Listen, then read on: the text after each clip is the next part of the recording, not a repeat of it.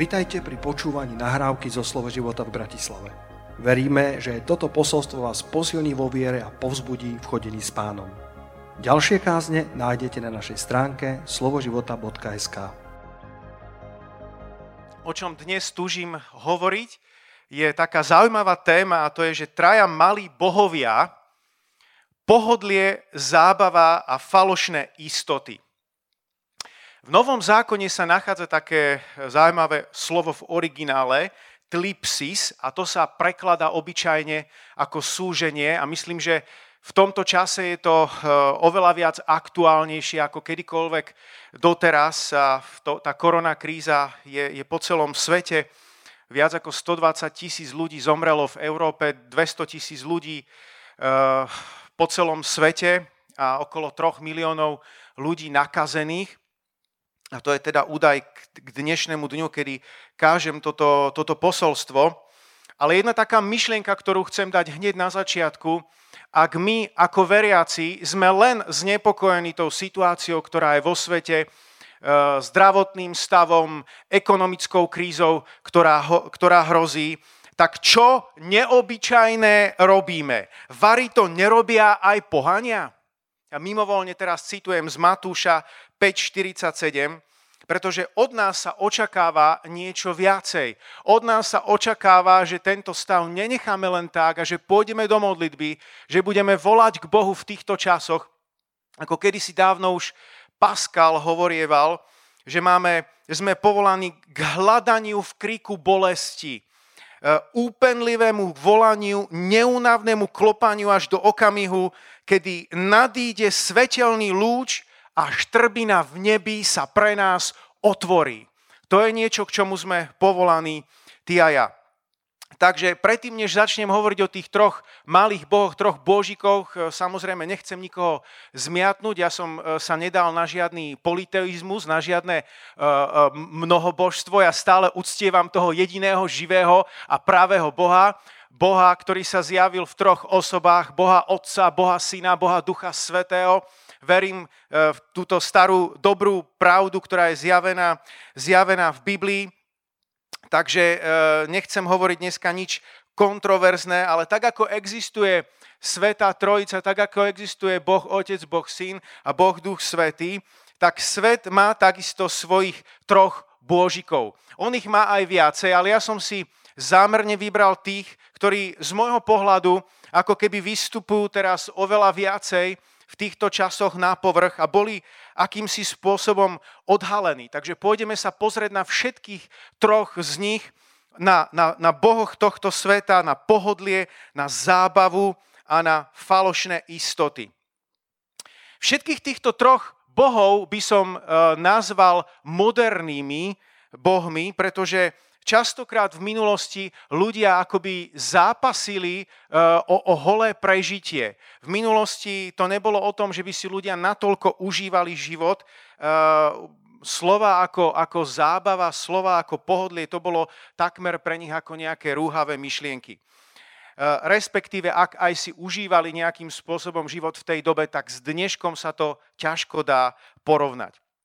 A títo traja bôžikovia, títo traj, traja malí bohovia dostali počas uh, koronakrízy tvrdý úder. Boli zasiahnutí, boli odhalení, ale uh, predpokladám, že znova budú nejakým spôsobom sa z toho pozbierajú. A e, sú totiž príliš zakorenení v dnešnom modernom svete. Tak mnoho ľudí je s nimi natoľko prepojených a nechce sa ich e, dať, dať vzdať, že, že to bude dosť ťažké týchto bôžikov poraziť. My vidíme v knihe Zjavenia, keď prichádzali tie rôzne rány alebo rôzne časné súdy, ako, ako to zvykneme v teológii e, nazývať. Mimochodom, už sme to zmienili na biblických hodinách, že že existuje niečo podobné a že Boh dáva eh, hriechom určitý rating, to nie, že by okamžite prichádzal nejaký časný súd za, za ho, hoci čo, ale nie je celkom hriech ako hriech, ale sú určité tzv. do neba volajúce hrie, hriechy, pri ktorých pretečie taká tá príslovečná Božia trpezlivosť a v tej dobe ak chcete vedieť, čo možno považovať za také do neba volajúce hriechy, tak v zjavení 9.21, keď sa hovorí práve o podobnej situácii, tak sa tam hovorí o tom, že je to kláňanie sa modlám, sú to vraždy, čarovanie, smilstvo a krádeže. A na základe toho tam prichádzali potom tie, tie nešťastia. Ale čo chcem povedať, nie, je samozrejme tým spôsobom, že Boh by posielal z, z neba hromy, blesky a vytešoval sa v tom, ako ľudia trpia a trestal ich a, a tešil sa, že, že, že zhoria, ale iným spôsobom. Boh ako keby odstráni ten svoj ochranný plášť, ktorý má a pomyselne drží nad všetkými ľuďmi na celej tvári zeme, dokonca aj nad neveriacimi a keď tento plášť je narušený hriechom a hriešnosťou ľudí, tak potom prichádza z hubca, je mu daný priestor a ten krádne, ničí a zabíja. Ehm, ale čo chcem povedať v tejto súvislosti, ehm, keď hovorím o týchto troch bôžikoch, že sa môžu spamätať, keď som čítal posledne knihu Zjavenia a odporúčam vám v týchto časoch prečítať si knihu Zjavenia, začítať sa do nej. To nie je kniha zmetenia, je to kniha Zjavenia. A keď to čítate, tak tam je veľakrát e, za týmito ránami alebo časnými súdami je tam takýto dovetok. Ale ľudia, ktorých nezahubili tieto pohromy, nerobili pokánie. Ako keby e, neprimelo ich to k čineniu pokáňa. Pre mnoho ľudí totiž je to pohodlie, je tá zábava a je tie falošné istoty tak pevne zakorenené v nich, že sa toho nevedia zbaviť. Je to nie, že životný spôsob, ale sú to bohovia, ktorí sú, ktorým sú verní. A dôvod, prečo to kážem dneska takto vám, je, že Ide o to, aby neboli zakornení v nás ako veriacich. Aby nemali títo malí bôžikovia akýkoľvek háčik, ktorým by nás klamali, ktorým by nás nejakým spôsobom sa snažili odtiahnuť od Boha a od činenia Božej vôle. Preto o tom hovorím takto smelo aj toto ráno. Poďme k Božiku číslo 1, pohodlie. Keď som hľadal toto slovo v Biblii pohodlie, tak som našiel dokonca len jedno miesto. Ako keby sa o ňom až tak výli, e, veľa, veľa nehovorí, um, pretože celá Biblia je o tom, ako rôzni ľudia strádali, bojovali, uh, zápasili a toto slovo tam takmer nenájdeš.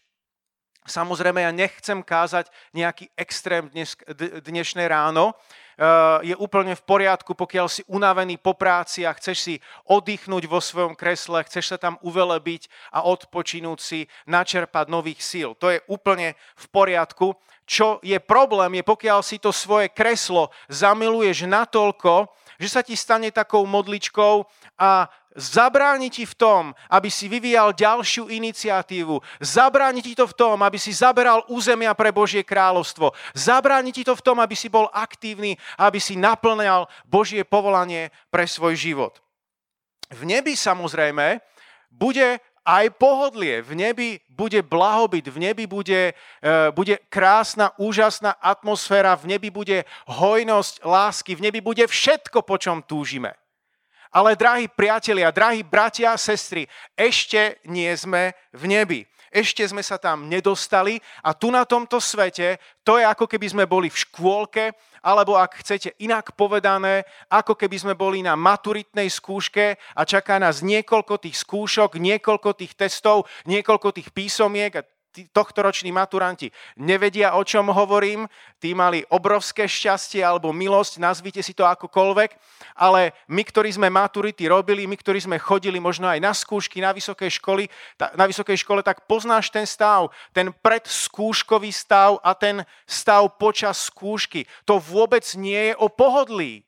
Je to o nepohodli, je to, je to o určitom strese, ktorý je, ktorý je s tým spojený. Takže ten život s predskúškou je takýto a náš život na zemi vyzerá takýmto spôsobom. Počas tohto života na zemi čelíme rôznym skúškam, sme testovaní zľava i správa. Ale raz príde ten čas po skúške. Raz príde ten čas, kedy sa prehúpneme na väčšnosť a budeme v nebi a budeš mať na veky pohodlie. Pokiaľ si na tejto zemi, tak máš nárok na niečo, čo nazývam čiastočné pohodlie. Čiastočné pohodlie, kedy Máš, sadneš si do toho svojho, svojho kresla, oddychneš si na chvíľku. Pre mňa čiastočné pohodlie je, že môžem vybehnúť do Karpát a, a, a bežím si do kopca, dám si rúško, keď vidím ľudí, že bežia alebo prechádzajú sa oproti mne, ale užívam si samotu, užívam si uh, stromy, prírodu a, a je to krásne. Minule ma tam odhalila jedna rodina, aj tak, aj keď som bol v rúšku e, z jedného iného zboru, spoznali ma, takže mal som spoločenstvo dokonca aj v lese. Takže existujú takéto, e, takéto čiastočné užívania si požehnania a oddychu a to je úplne v poriadku. To, čo hovorím je, že aby si to pohodlie neúctieval, aby sa to nestalo pre teba zámerom, aby sa to nestalo pre teba cieľom, pretože ak sa tak stane, tak sa ti môže stať, že ti to väčšné pohodlie unikne, alebo dostaneš v nebi len tak malú odplatu, že tam budeš niekde kempovať na kraji raja. Nech sa nestane. Ty si nebol stvorený pre pohodlie, ty si bol stvorený pre poslanie. Halelúja. Najskôr poslanie, potom pohodlie. Potom ťa na väčšnosti bude čakať pohodlie. Mnoho kresťanov viac pripomína toho moabského kráľa, tučného kráľa Eglona, ktorý si užíval to svoje pohodlie tam vo svojom paláci, tam si niekde e, schladil nohy a, a užíval si tam všetko a oveľa menej mnoho kresťanov pripomína Ehúda, ktorý tam prišiel s ostrým mečom. Kto si ty? Chceš byť viac podobný tomu Eglonovi alebo viacej podobný Ehúdovi? Boh ťa povolal, aby si nosil so sebou meč Božieho slova. Meč, ktorý je ostrý na obe strany. Meč, ktorý ti slúži na porážanie nepriateľa. Meč, ktorý ti slúži na to, aby si vyznával Božie slovo nad sebou i nad svojou, nad svojou rodinou. Máš pripravený tento meč Božieho slova? Samson mal silu od Boha, mal na sebe Božie povolanie, ktoré dostal ešte od, od, od Lona, kedy sa narodil. Evidentne Boh bol s ním, Boh mal pre neho pripravené niečo veľké. Ale všimnite si, keď si Samson začal užívať pohodlie spojené s rozkošou, s Dalilou, tak to dopadlo veľmi zlé. Izraelský král Saul si užíval pohodlie pod granátovníkom v čase vojny, zatiaľ čo Jonatán so svojím zbrojnošom bojovali proti posádke Filištínov. Jedni si užívali pohodlie a druhí bojovali. Niečo podobné sa stalo kráľovi Dávidovi. Král Dávid po všetkých tých úspechoch, po všetkých tých víťazstvách, po všetkých tých bojoch nakoniec sa uvelebil vo svojom paláci. Nemal čo robiť a povedal si, je čas na pohodlie. A zapozeral sa do, do Betšeby, zapozeral sa do ženy, ktorá sa, sa umývala e, niekde v studni. Potom ju, si ju zažiadal, zhrešil s ňou. E, skončilo to nie len smilstvom, ale skončilo to tým, že keď otehotnela, tak nakoniec dal zabiť jej muža, ktorý bol zbožný muž. Tam doviedol Dávida až tento, tento jeho hriech, ktorý začal pohodlím, pohodičkou, ktorú mal vo svojom, vo svojom paláci. Nebolo to fér užívať si nad pohodlie, keď ostatní jeho bojovníci stále zápasili. Keď vypukla táto korona kríza, možno ste zachytili aj vy v správach e, ten, e, to video, ten, tú zmienku o jednej žene v Austrálii, ktorá sa musela, musela ísť do karantény a dali ju do štvorhviezdičkového hotela, do krásneho apartmánu a bol tam s ňou rozhovor, ako si veľmi sťažuje, že ona musí jesť svoje jedlo na posteli. Dostala štvorhviezdičkový hotel, mala zadarmo ubytovanie, zadarmo strávu, ale nesmierne bola nespokojná. A keď som to videl, tak som si uvedomil, práve teraz z nej prehovoril Boh pohodlia. A to je niečo, čo chcem, čo vás chcem, na, na čo vás chcem upozorniť, vystrihať, aby sme neboli týmto poviazaní. Aby tento bôžik nemal vplyv na náš život. Králi sa nemali kedysi tak dobre, ako sa máme my. Áno, v určitých ohľadoch mali, e, sa mali lepšie, ale nemali k dispozícii niektoré vymoženosti a niektoré vecičky, ktoré máš dnes ty. Tak buď Bohu vďačný za to, čo máš. Buď Bohu vďačný. Buď Bohu vďačný. Abraham a Lot stáli pred výzvou, ako si rozdeliť zem. Ďalší príklad z Božieho slova Hovorí sa o tom v prvej Mojžišovej 13. kapitole vo verši 10. Dovolte mi prečítať pár týchto riadkov z Božieho slova možno nie každý pozná ten kontext, kto nás dnes ráno počúva. Lot sa rozhliadol a videl, že celé okolie Jordánu až po Coár je zavlažované ako hospodinová záhrada a ako Egypt. To bolo predtým, ako hospodin zničil Sodomu a Gomoru. Preto si Lot vybral celé okolie Jordánu a odišiel na východ. Takto sa oddelili jeden od druhého.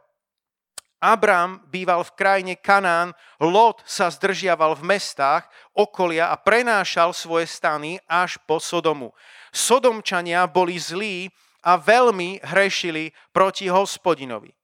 Keď sa Lot od neho oddelil, hospodin povedal Abrámovi, rozhliadni sa z miesta, na ktorom si teraz, pozri na sever i na juh, na východ i na západ. Celú krajinu, ktorú vidíš, dám tebe a tvojmu potomstvu na veky. Tak si predstavte tú situáciu, predstavte si Lota, ktorý prichádza a vidí Sodomu, vidí Gomoru, vidí všetko to zavlažované e, údolie, vidia, vidia tam obrobené polia.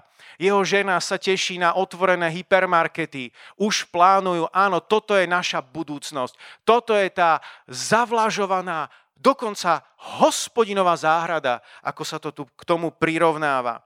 A niečo, čo vyzeralo ako hospodinová záhrada, sa v okamihu, o, o, o krátky čas na to, zmenilo v trosky. Dokonca ani z tých trosiek nič nezostalo, pretože prišla pohroma, prišiel Boží súd na Sodomu, na Gomoru. A možno my sme dneska šokovaní z mnohých e, biznisov, ktoré sa ako keby absolútne prepadávajú v, dnešnom, v dnešnej dobe. V Bratislave sme boli niekedy až zhrození e, z rôznych kongresových centier, ako dávajú obrovské nájmy za jeden jediný večer. Ľudia museli, alebo firmy, platiť niekoľko tisíc eur. A dneska to všetko stojí. Dneska to všetko stojí. Letecká doprava, ktorá mala obrovské zisky, dnes e, nelietajú skoro vôbec lietadla na oblohe. Mnohé podniky krachujú. Nafta, ktorá mala pomerne vysokú hodnotu, prišla pred pár dňami do takého stavu, že mala zápornú hodnotu. Neviem, či ste to zachytili v správach. To dokonca znamená, že OK, my ti dáme naftu, ale máme jej tak veľa a my nechceme vypnúť naše vrty, lebo nás to bude stáť viac peňazí. Tak dáme vám naftu a ešte vám aj zaplatíme. Tak toto, ešte, toto tu ešte nebolo. Rôzne veci sa dejú, dejú v, našom, v, tomto, v tomto období a tak ako sa tá Sodoma, ktorá vyzerala na pohľad lákavo, ako vyzerala na pohľad ako zavlažovaná záhrada, v okamihu sa zmenila na niečo úplne, niečo, čo je zdevastované. Výletné lode, ktoré sa plavili po svete e, a stáli, mnohí tí ľudia, ktorých na nich strávili mesiace, tak tam takisto chytili ten vírus a, a, a domov sa vrátili veľakrát e, nakazení všetci. Neviem, ako bude vyzerať tento biznis. Či sa niekomu bude ešte chceť ísť na tri mesiace na podobnú loď. A mohol by som, mohol by som pokračovať ďalej. Ale poďme sa zamerať na ten jeden verš. Verš 13 tam hovorí, že Sodomčania boli zlí a veľmi hrešili proti hospodinovi. Sú dnešní ľudia azda lepší? Sme my azda lepší, ako boli oni? Tam kvitla homosexualita, tam sa diali strašné veci, ale sme my dnes lepší? Je tento svet dnes lepším miestom? Dnešní ľudia, niektorí ani už nevedia, či sú chlap alebo žena. Je dnešný svet naozaj lepší? A Lot stál pred voľbou, čo si vybrať. Abraham stál pred voľbou, čo si vybrať. A Abraham dal priestor Lotovi, aby si vybral. A Lota ťahala to, čo videl svojimi očami. Prirodzený pohľad ťa vedie vždy do pohodlia. Ale ten nadprirodzený pohľad viery ťa častokrát, nehovorím, že vždy, ale častokrát, alebo minimálne niekedy, ťa môže viesť aj do nepohodlia. Nepohodlia, ktoré vyústi do dobrodružstva. A to je presne Abrahamov život. Lot sa presúval posunoval svoje stány, presúval sa až do Sodomy. Čo čakalo, čakalo na Abraháma? Veľa cestovania, hory, kamene a ťažká práca. A predsa aj dnes nečítame o Lotovi, ktorý by bol hrdinom, ale o Abrahamovi, ktorý bol otcom viery. Abraham totiž neúctieval pohodlie, ale jediného právého Boha. Druhý, ktorý zabil Boha pohodlia, bol Mojžiš. Mojžiš, ktorý mal zvláštny osud, mohol sa tešiť, že je vyvolený. Bol ten, ktorý bol vyťahnutý z tej vody. Jeho meno Mojžiš mu to neustále pripomínalo, že je vyvolený, vyrastal eh, v paláci, dostal tu najlepšiu, najlepšie vzdelanie, dostal tam eh, kráľovskú výchovu, mal svoju budúcnosť, mal svoju kariéru pred sebou. A predsa to Mojžiš odvrhol. Mal výsadu žiť v paláci, ale všetko by minul, ak by sa rozhodol, že neposlúchne Boha. On zanechal Egypt s jeho vymoženosťami. A Biblia to komentuje následovne. Radšej si zvolil trpieť s Božím ľudom, než mať dočasné potešenie z hriechu a Kristovu potupu pokladal za väčšie bohatstvo ako poklady Egypta. Mal totiž na zreteli budúcu odmenu. On vedel, že raz príde budúca odmena. On vedel, že raz príde to budúce pohodlie a bol ochotný kvôli tej budúcej odmene, kvôli tomu budúcemu pohodliu obetovať dnešok. Amen. Si ochotný ty jednať podobne vo svojom živote. On vedel, že je vyvolený, ale práve preto, že vedel, že je vyvolený, tak vedel, že musí jednať až začať žiť inak. A ty, drahý brat, drahá sestra, ty si Bohom vyvolený. A preto tri bodky. Vieš, čo máš robiť. Tretia osoba, pri ktorej sa pristavíme, je, je Ján Krstiteľ. Dovolte mi sekundu hovoriť, sekundičku hovoriť o, o imidži, ako o pridruženej výrobe Boha pohodlia. Lebo imič v týchto časoch takisto dostáva riadne na frak. Ak niečo dostáva na frak, tak je to práve imič. Všade len rúška, stále chodiť v rúškach, rúškach a kde a komu budeš teraz ukazovať svoju peknú tváričku. Kde a komu ukážeš svoju peknú sukničku. Kde a komu ukážeš svoje nové tričko, svoje nové nohavice. Pred kým sa ukážeš, že si štramák. Pred kým? Imič dostáva v týchto časoch na frak. Možno, že dôvod, prečo to Boh nikomu z nás nezjavil, že to príde v takomto rozsahu, pretože ak by som ja mal videnie pred pár mesiacmi a zbadal by som, že v tom videní, že ženy chodia v tých rúškach všade a že, si, že, že len sa pri, približujem a hneď si dávajú rúška, ja by som sa zlakol, že Slovensko konvertovalo na islám. Takže vďaka Bohu to sa nestalo. Ján Krstiteľ, ten kázal na púšti. Nemal tam ani budovu, nemal tam ani stan, nemal tam ani stoličky, na ktorých by si ľudia, ľudia sa posadili, nemal tam ani klimatizáciu, nemal tam ani zabezpečený pitný režim pre jeho návštevníkov, nemal tam nič. Bol tam iba on, Boží prorok, s Božím slovom na poslednú hodinu alebo na tú hodinu, keď mal prísť Mesiáš. A tak ako Ján Krstiteľ pripravoval prvý príchod Ježiša Krista, my ako církev pripravujeme slávny druhý príchod Ježiša Krista. Halelúja. Sláva pánovi. Takýto bol Ján Krstiteľ. A keď všetci odišli, tak si tam pochutnal na svojich kobylkách a keď mal dobrý deň, tak si ich omočil do medu. To bol jeho život. A ja tuším, že v posledných časoch Boh pozdvihne církev trochu iným spôsobom. Neviem úplne presne, ako to bude vyzerať. Ja nehovorím, že to bude úplne bláznivé, úplne crazy, že ľudia budú z toho nejak vystrašení alebo pohoršení. Ale bude to trochu inak, ako sme boli na to zvyknutí. Bude to okresané o náš, o náš imič. Pretože církev v posledných časoch pôjde proti prúdu tohto sveta prúd tohto sveta sa zameriava na pohodlie, sa zameriava na imič. A pokiaľ církev pôjde proti prúdu tohto sveta, tak to v konečnom dôsledku ľudí tohto sveta pritiahne. Božik číslo 2. Zábava. Dovolte prečítať z Jeremiáša 2. kapitoly verš 13. Jeremiáš 2. kapitola, verš 13. Dvoch zločinov sa dopustil môj ľud, mňa opustil, prameň živej vody, aby si vykopal cisterny, cisterny popraskané, ktoré neudržia vodu. Ľudstvo od dávna kope dopukané cisterny. ľudstvo odjak živa malo túžbu sa zabávať. Preto by som mohol nazvať zábavu akoby staršou sestrou pohodlia. A aj keď ľudia nemali to pohodlie, chceli sa zabávať, rímsky cisár, dobre vieme, ten chcel dať ľuďom uh, chlieb a hry.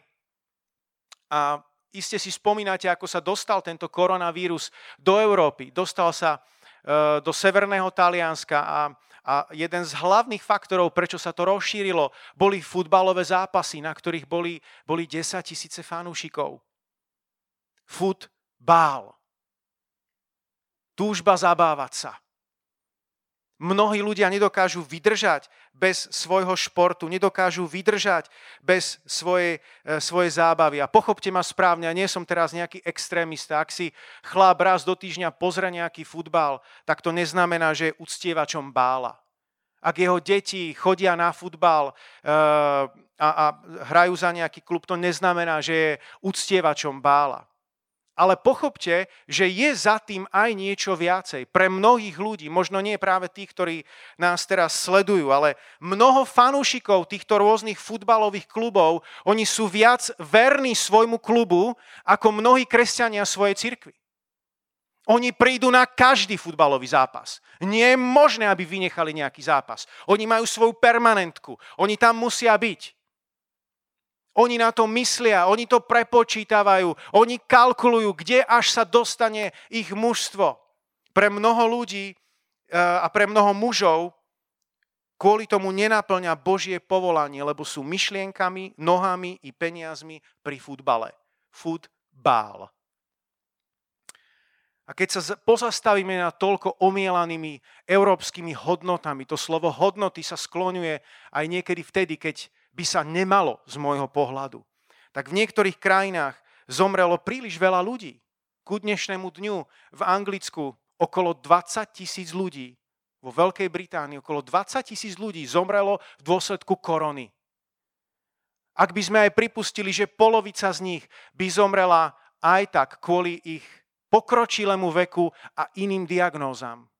Aj tak okolo 10 tisíc ľudí len v samotnom Anglicku zomrelo kvôli tomu, že niekto si nedokázal odpustiť pivo vo svojom bare a niekto si nedokázal odpustiť svoju zábavku.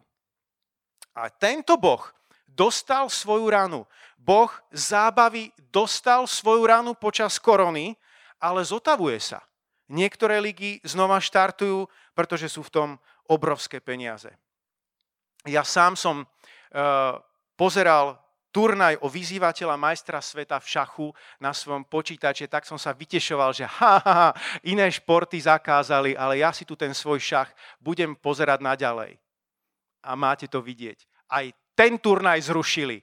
A zrušili spolu s ním aj všetky ostatné šachové turnaje. A potom ešte na dôvažok e, z útvaru hygieny napísali, že šach je kontaktný šport. To nie je vtip, to je naozaj.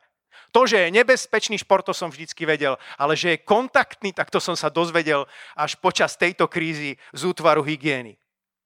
Ak by ste spravili s Noem nejaké interviu, že aké miesto malo v jeho živote pohodlie a zábava, Noé by vám asi nerozumel. Ak by ste sa na to opýtali apoštola Pavla, tak ten by vás tak prebodol svojim pohľadom, že by ste sa až zlakli. Tom lepšom prípade by vás poslal niekde 300 kilometrov peši, niekde do Korintu, aby ste tam preniesli nejaký list, ktorý práve napísal. A v tom horšom prípade by ste putovali s ním do väzenia, aby ste si tam užili s ním väzenské pohodlie. Ja to teraz tak trošku nadľahčujem, aby som vás trochu aj rozveselil, ale mimochodom to by bola inak paráda niesť originál listu, ktorý napísal Apoštol Pavol a mať v ruke ten originál a, raz, a vie, že raz z neho budú milióny kópy a ty si ten prvý, ktorý nesieš ten list kam si do Korintu alebo do Tesaloniky. Nepohodlie. To je to, čo vám dneska hovorím. Aby si, si zvykol na nepohodlie. Aby si nebol vyrušený, keď si v nepohodlí. A samozrejme, nechcem toto vyučovanie priniesť do extrému. Všetko má svoj zmysel. koničky majú svoj zmysel, je čas aj miesto pre, pre zábavu, ale podobne ako som to hovoril pri Bôžiku číslo 1, tá samotná zábava sa nesmie stať cieľom. Ak sa stane cieľom, tak sme všetko minuli a nenaplníme svoj beh. Jedným totiž skutočným cieľom v čase súženia, ako, sme, ako, sme, ako je toto, ako je táto epidémia, je práve toto, aby sme boli schopní všimnúť si ten tichý hlas nášho nebeského pastiera. Aby sme boli ochotní a schopní zachytiť to, čo hovorí. Aby sme si uvedomili, že kráľovstvo sa približuje, že Božie kráľovstvo sa priblížilo ako nikdy doposiaľ a že v tomto výnimočnom čase Boh chce k nám hovoriť. A ty a ja sme povolaní tento sotva počuteľný šepot pastiera zachytiť. On má v sebe silu, aby nás priviedol znova k sebe. Otázka je, či sa dokážeme zastaviť. A ak sa nedokážeme zastaviť v tomto čase, tak ja sa pýtam, kedy inokedy. A chápem, že každý môže byť na tom trochu inak. Sú ľudia, ktorí sa nudia, ktorí už nevedia, čo so sebou a už, už sú úplne hotoví po, po, po nejakých karanténach a, a potom, ako sú zatvo, pozatváraní všelikde. A máme mnoho ľudí na Slovensku, ktorí aj teraz stále sú v karanténe.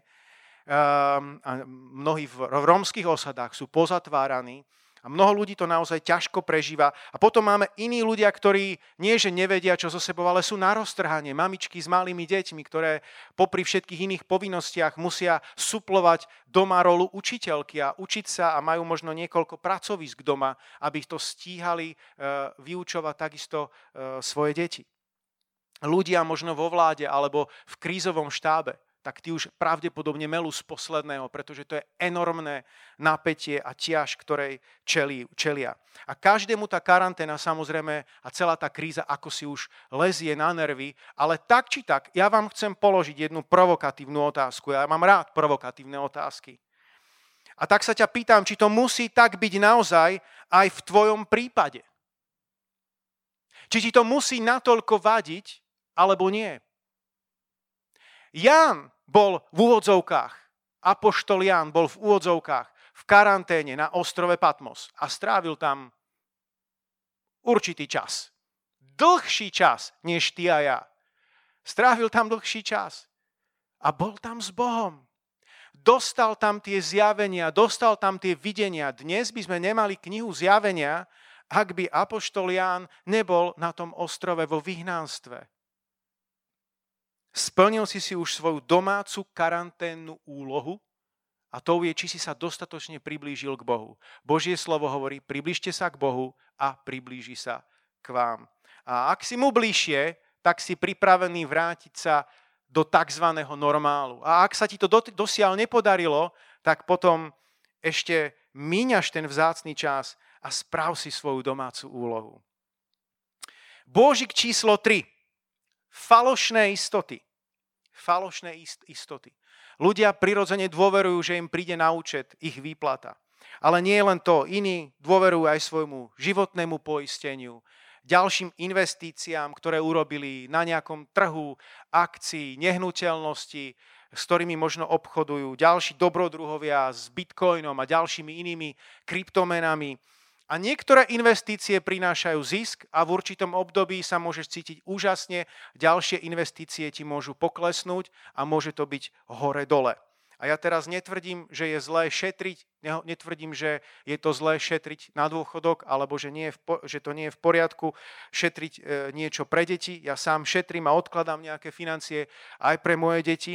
Ale to, čo sa snažím v tejto chvíli povedať, položiť ti otázku, či naozaj v tomto vo všetkom je tvoja alebo moja istota. Kde je tá tvoja istota?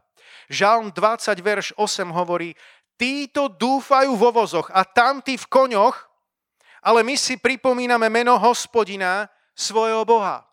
Jeden sa nádeje na svoj dom, druhý sa nádeje na svoje auto, ďalší sa nádeje na svoje poistenie a na ďalšie investície, ktoré má, ale v čo budeš dúfať, v čo budeš veriť ty?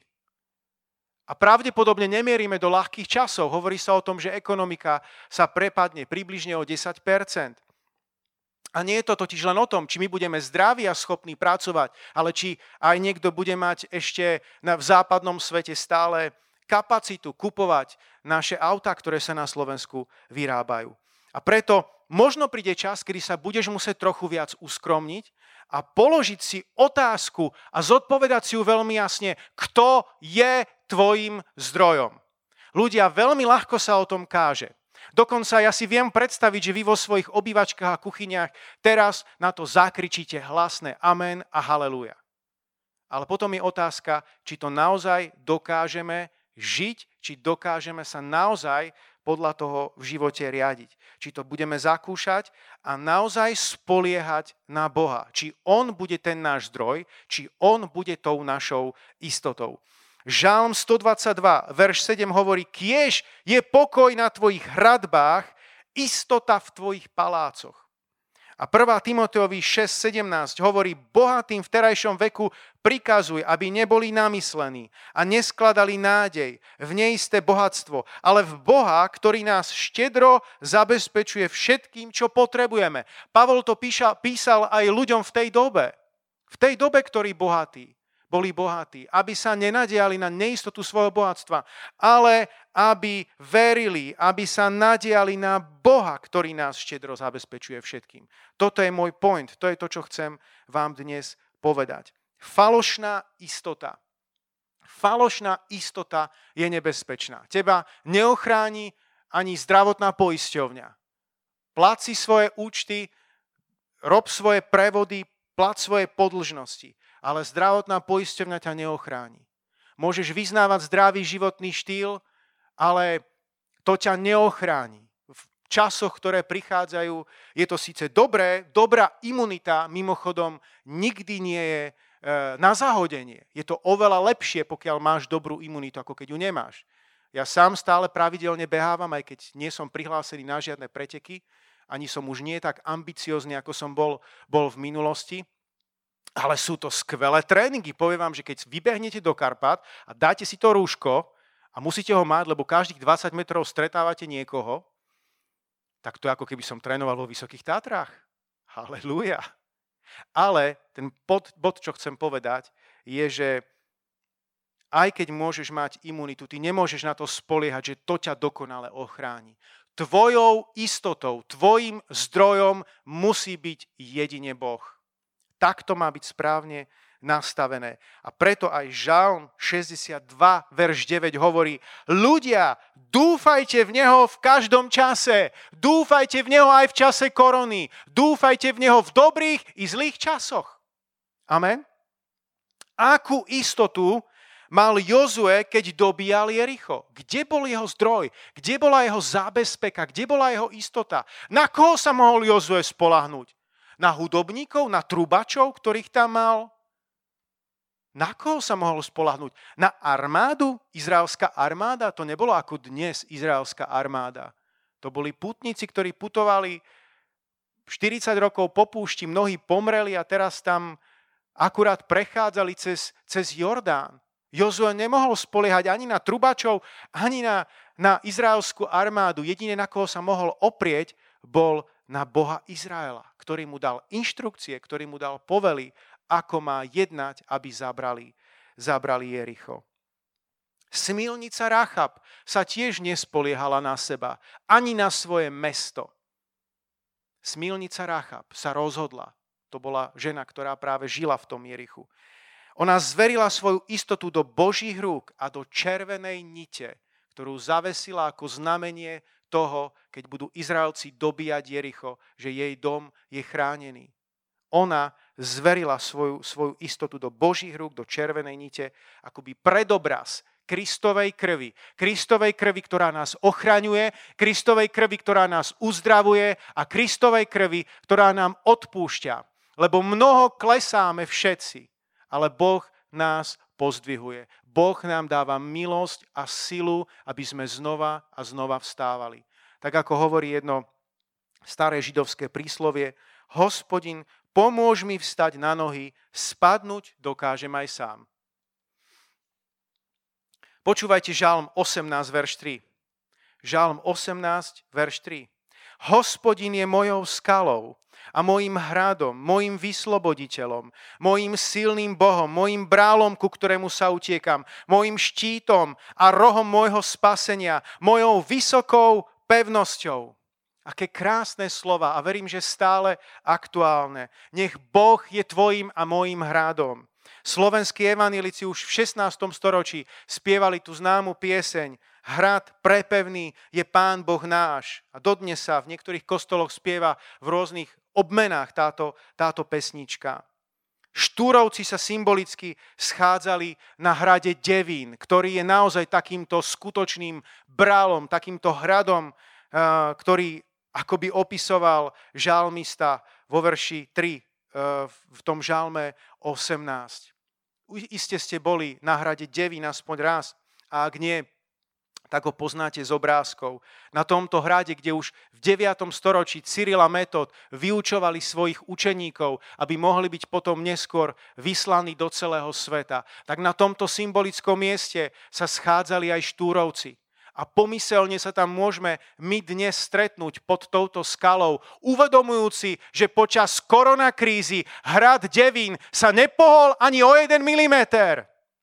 A to nám ukazuje, že Boh sa nikdy nemení a preto sa môžeš o ňo oprieť. Ja, hospodin, nemením sa. Ježíš Kristus, ten istý včera, dnes i na veky. A preto môžeš v Neho veriť, preto môže byť tvojou skalou, preto môže byť tvojou istotou a nepotrebuješ žiadnych falošných bohov a falošné istoty naľavo alebo napravo. Halelúja. Nemáš sa dokonca oprieť ani o vládu. Vďaka Bohu za terajšiu vládu, ja im nielen fandím, ale modlím sa za nich a, a je to skvelé, že tam sú ľudia, ktorí sú kresťania so živým vzťahom s Bohom, takisto v parlamente to tu nikdy nebolo. Vďaka Bohu za nich. Ale nemaj príliš veľké očakávanie od vlády. Oni sú len ľudia. Aj oni môžu niekedy nasľubovať viac, ako sú schopní splniť. Očakávaj od Boha. Jedine Boh je tvojou nádejou nech sa žiaden človek nestane tvojim bralom, ku ktorému sa budeš utiekať. A v dnešnej dobe je k tomu blízko, kedy ľudia, ktorí odmietnú uctievať Boha, tak skôr alebo neskôr sa stanú modlármi a budú uctievať niekoho iného. A vyústi to v tých najposlednejších časoch tým, že ľudia budú uctievať Antikrista. Odmietli uctievať Boha a takto skončí, že voľky alebo nevoľky budú nakoniec uctievať Antikrista. A tak poďme sa radšej všetci obrátiť ku zdroju, ku živej vode, ku živému zdroju, ku našemu Bohu, ktorý je našou istotou, našou nádejou, našou budúcnosťou. Nie je dobré uh, sa nádejať na dobre miedené sluby, sluby človeka, ale je oveľa lepšie obrátiť sa k zaslúbeniam Božím. K zaslúbeniam Božím. Židom 10.23 hovorí, neochvejne sa pridržajme nádeje, ktorú vyznávame, lebo ten, čo nám dal prislúbenia, je verný. Halelúja, Boh nerobí žiadne predvolebné sluby. Boh všetko, čo povedal, tak dodrží. Boh všetko, čo povedal, tak splní. Halelúja. Ty a ja, my sme kresťania z pohanských národov. A nemyslím to teraz nejak hanlivo, ale v biblickom slova zmysle, že nie sme, nie sme Židia, preto sme teda z pohanských národov. A hovorí sa v písme, že sme skrze evanielium spolu dedičmi, spolu údmi, a spoluúčastníkmi prislúbenia v Ježišovi Kristovi. Ty to máš, čo Božie slovo hovorí, ty to máš. Tie zaslúbenia ti patria. Ty si v ňom, ty si v Kristovi. A všetko, čo bolo zaslúbené, tak je áno a amen v Kristu Ježišovi. Halelúja. Ak porazíme týchto troch malých bôžikov, o ktorých hovorím dnes ráno, tak máme dobre našliapnuté. Potom sa naplní to, čo prorokoval Izaja, že tvoji synovia prídu ďaleka. A záblesky toho vidíme už teraz. My máme neverejnú bohoslužbu, je nás tu len úzky tým ľudí, ktorý zabezpečuje chod týchto bohoslúžieb. Ale pri obrázavkách sú, sú mnohí ďalší. A keď sa to zavesí na YouTube kanál, tak sa napájajú ďalší. Už teraz vidíme záblesky tých synov, ktorí prichádzajú z ďaleka a sledujú nás možno z iných miest a z iných, z iných krajín. Ale to najlepšie ešte len príde. My si to prebudenie niekedy predstavujeme ako hurvínek válku. ako také niečo veľmi príjemné, super, haleluja, príde prebudenie. Ale pozri sa na ten kontext Izajáša 60. kapitoly, kde sa hovorí o tom, ako prídu tí synovia z ďaleka. Izajáš 60. kapitola od verša 1. Vstaň, zasvieť, lebo prichádza tvoje svetlo a hospodinová sláva vychádza nad tebou. Na to by si ešte mohol povedať, halleluja, super, budem sa vznášať na oblaku, sláva Božia, hm, halleluja, čítaj ďalej. Lebo hľa, tma bude pokrývať zem a temnota národy. Ups, to už zvykneme preskočiť, to sa nám tak celkom nehodí. To by sme najradšej ako keby vynechali, ale to tam je, bratia a sestry. To tam je. Tma bude pokrývať zem a temnota národy. Vo Švedsku zomrelo v dôsledka, dôsledku koronakrízy viac než 2200 ľudí. A znova, aj keby polovica boli starší ľudia, alebo ľudia s inými diagnózami, kvôli ktorým zomreli.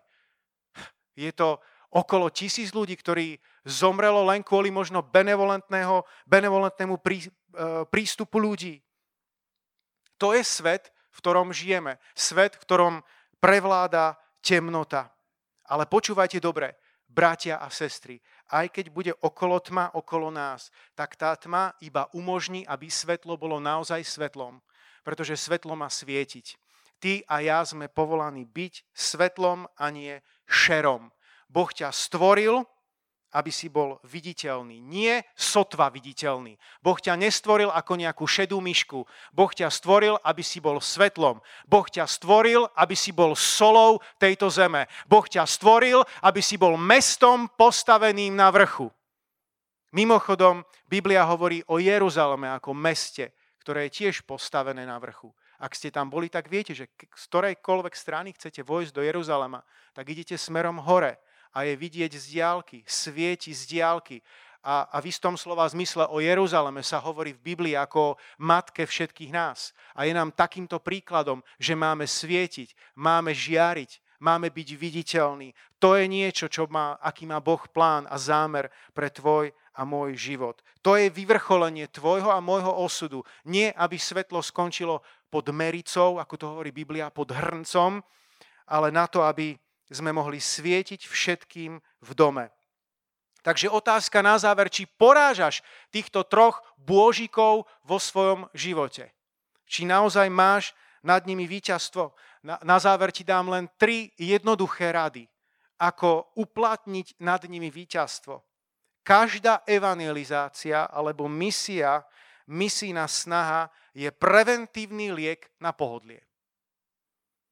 Každá modlitba a čas strávený s Božím slovom je preventívny liek proti zlo, zlému druhu zábavy. A každý skutok viery je preventívny liek proti falošnej istote. Drahý Pán Ježišu, ja ti ďakujem aj za toto slovo. Ďakujem ti, že dnes som mohol hovoriť tvoje slova. A modlím sa, drahý Duchu Svety, aby si každému z nás ukázal, ak to niekde míňame, ak sa podarilo niektorému z tých bôžikov si, si vyšlapať nejakú cestičku do našej mysle, alebo aj do našeho srdca, nech to je odstránené preč v mene Ježíša Krista. Ja vás prosím, nech si kdekoľvek, tam vo svojej obývačke, kuchyne, alebo kdekoľvek nás sleduješ, práve teraz zatvor na chvíľku svoje oči a premýšľaj, či náhodou Niektorý z týchto troch bôžikov nemá priveľký vplyv v tvojom živote. A ako som spomenul aj počas kázne, toto nie je žiaden extrém. Je tu čas na odpočinok, je tu čas na oddych, je tu čas aj na správny druh zábavy. My nie sme nejakí ľudia, ktorí by sme uh, ti to nedopriali. Je tu čas na to, ale nemá sa to stať tvojim cieľom. Nemá sa to stať niečo, prečo žiješ. Nemá to byť niečo, čo ťa oddiali od Boha a zabráni ti to naplňovať Božie povolanie. Halelúja. Drahý Duchu Svety, tak ťa prosím, aby si zasvietil svojim svetlom, svojim slovom aj práve teraz, konkrétne, ku každému jednému z nás, ktorí pozerajú toto vyučovanie ukáž nám, zjav nám, ak to míňame, ak sme dali príliš, príliš veľký priestor pohodliu, ak sme dali príliš veľký priestor zábave, chceme sa toho zbaviť, chceme sa, to, chceme sa zmeniť, drahý Ježíšu. A voláme, aby Tvoja krv nás očistila.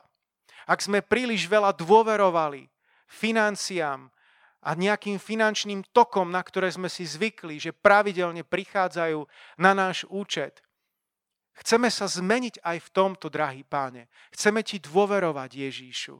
Chceme, aby ty si bol našim zdrojom, aby ty si bol našou istotou. Modlím sa, Pane, za každého jedného, kto nás teraz sleduje, aby sa to stalo realitou v jeho živote, aby sa to stalo realitou v každej jednej domácnosti. Ak je tu niekto, kto nás doteraz sledoval, počúval, a zamýšľa sa nad svojim životom, či vôbec jeho život je na Božom poriadku, či vôbec to má vysporiadané s Bohom, tak chcem ti povedať, že práve teraz, práve v túto chvíľu je deň spasenia. On nenastane až raz niekedy príde ten správny čas. Teraz je ten správny čas. Teraz, keď by si počul Boží hlas, tak nezatvrdzuj svoje srdce, ale daj si dnes do poriadku svoj život s Pánom Ježišom Kristom. On ťa veľmi miluje, Ježíš na kríži zomrel za všetky tvoje i moje hriechy. My všetci sme to minuli, my všetci sme sa odvrátili od Boha. Nikto z nás nie je bez viny. Ale zároveň je pravda, že nikto z nás si to nedokáže vyžehliť. Nikto z nás nedokáže všetko to zlo, ktoré popáchal v živote, napraviť nejakým dobrom. Áno, dobro je dobro, dobré skutky sú dobré skutky, ale z hľadiska toho, aby sme obstáli na väčšnosti, nám nepomôžu v tom, aby sme vyvážili všetko to zlo, všetky tie hriechy, ktoré sme popáchali. Je to jedine jeho krv, ktorá nás môže dokonale očistiť. Tá krv, ktorá tiekla, drahý priateľu, brat i sestra, za tvoje i moje hriechy. Takže ak si tam sleduješ nás stále a chceš sa pripojiť aj k tejto modlitbe, Dovol, aby som ti pomohol. Dovol, aby som ťa povzbudil k tomu a pomodlil sa aj s tebou, aby Pán Ježíš prišiel do tvojho srdca a stal sa pánom a spasiteľom, aby ti pomohol v tvojom živote, aby ti pomohol v tvojej rodine, pomohol v, tvojej, v tvojom biznise, aby ti pomohol aj v tejto zložitej dobe. A ak to túžiš spraviť, ak naozaj chceš prijať Ježiša ako svojho pána a spasiteľa a nevieš ako, tak dovol, aby som ti pomohol práve teraz v tejto modlitbe. Opakuj po mne tam, kde si a môžeme sa takto spoločne modliť a vyznať Ježiša Krista. Pani Ježišu, prichádzam k Tebe ako hriešnik. Uvedomujem si, že som zlyhal ale ďakujem ti, že ma miluješ takého, aký som.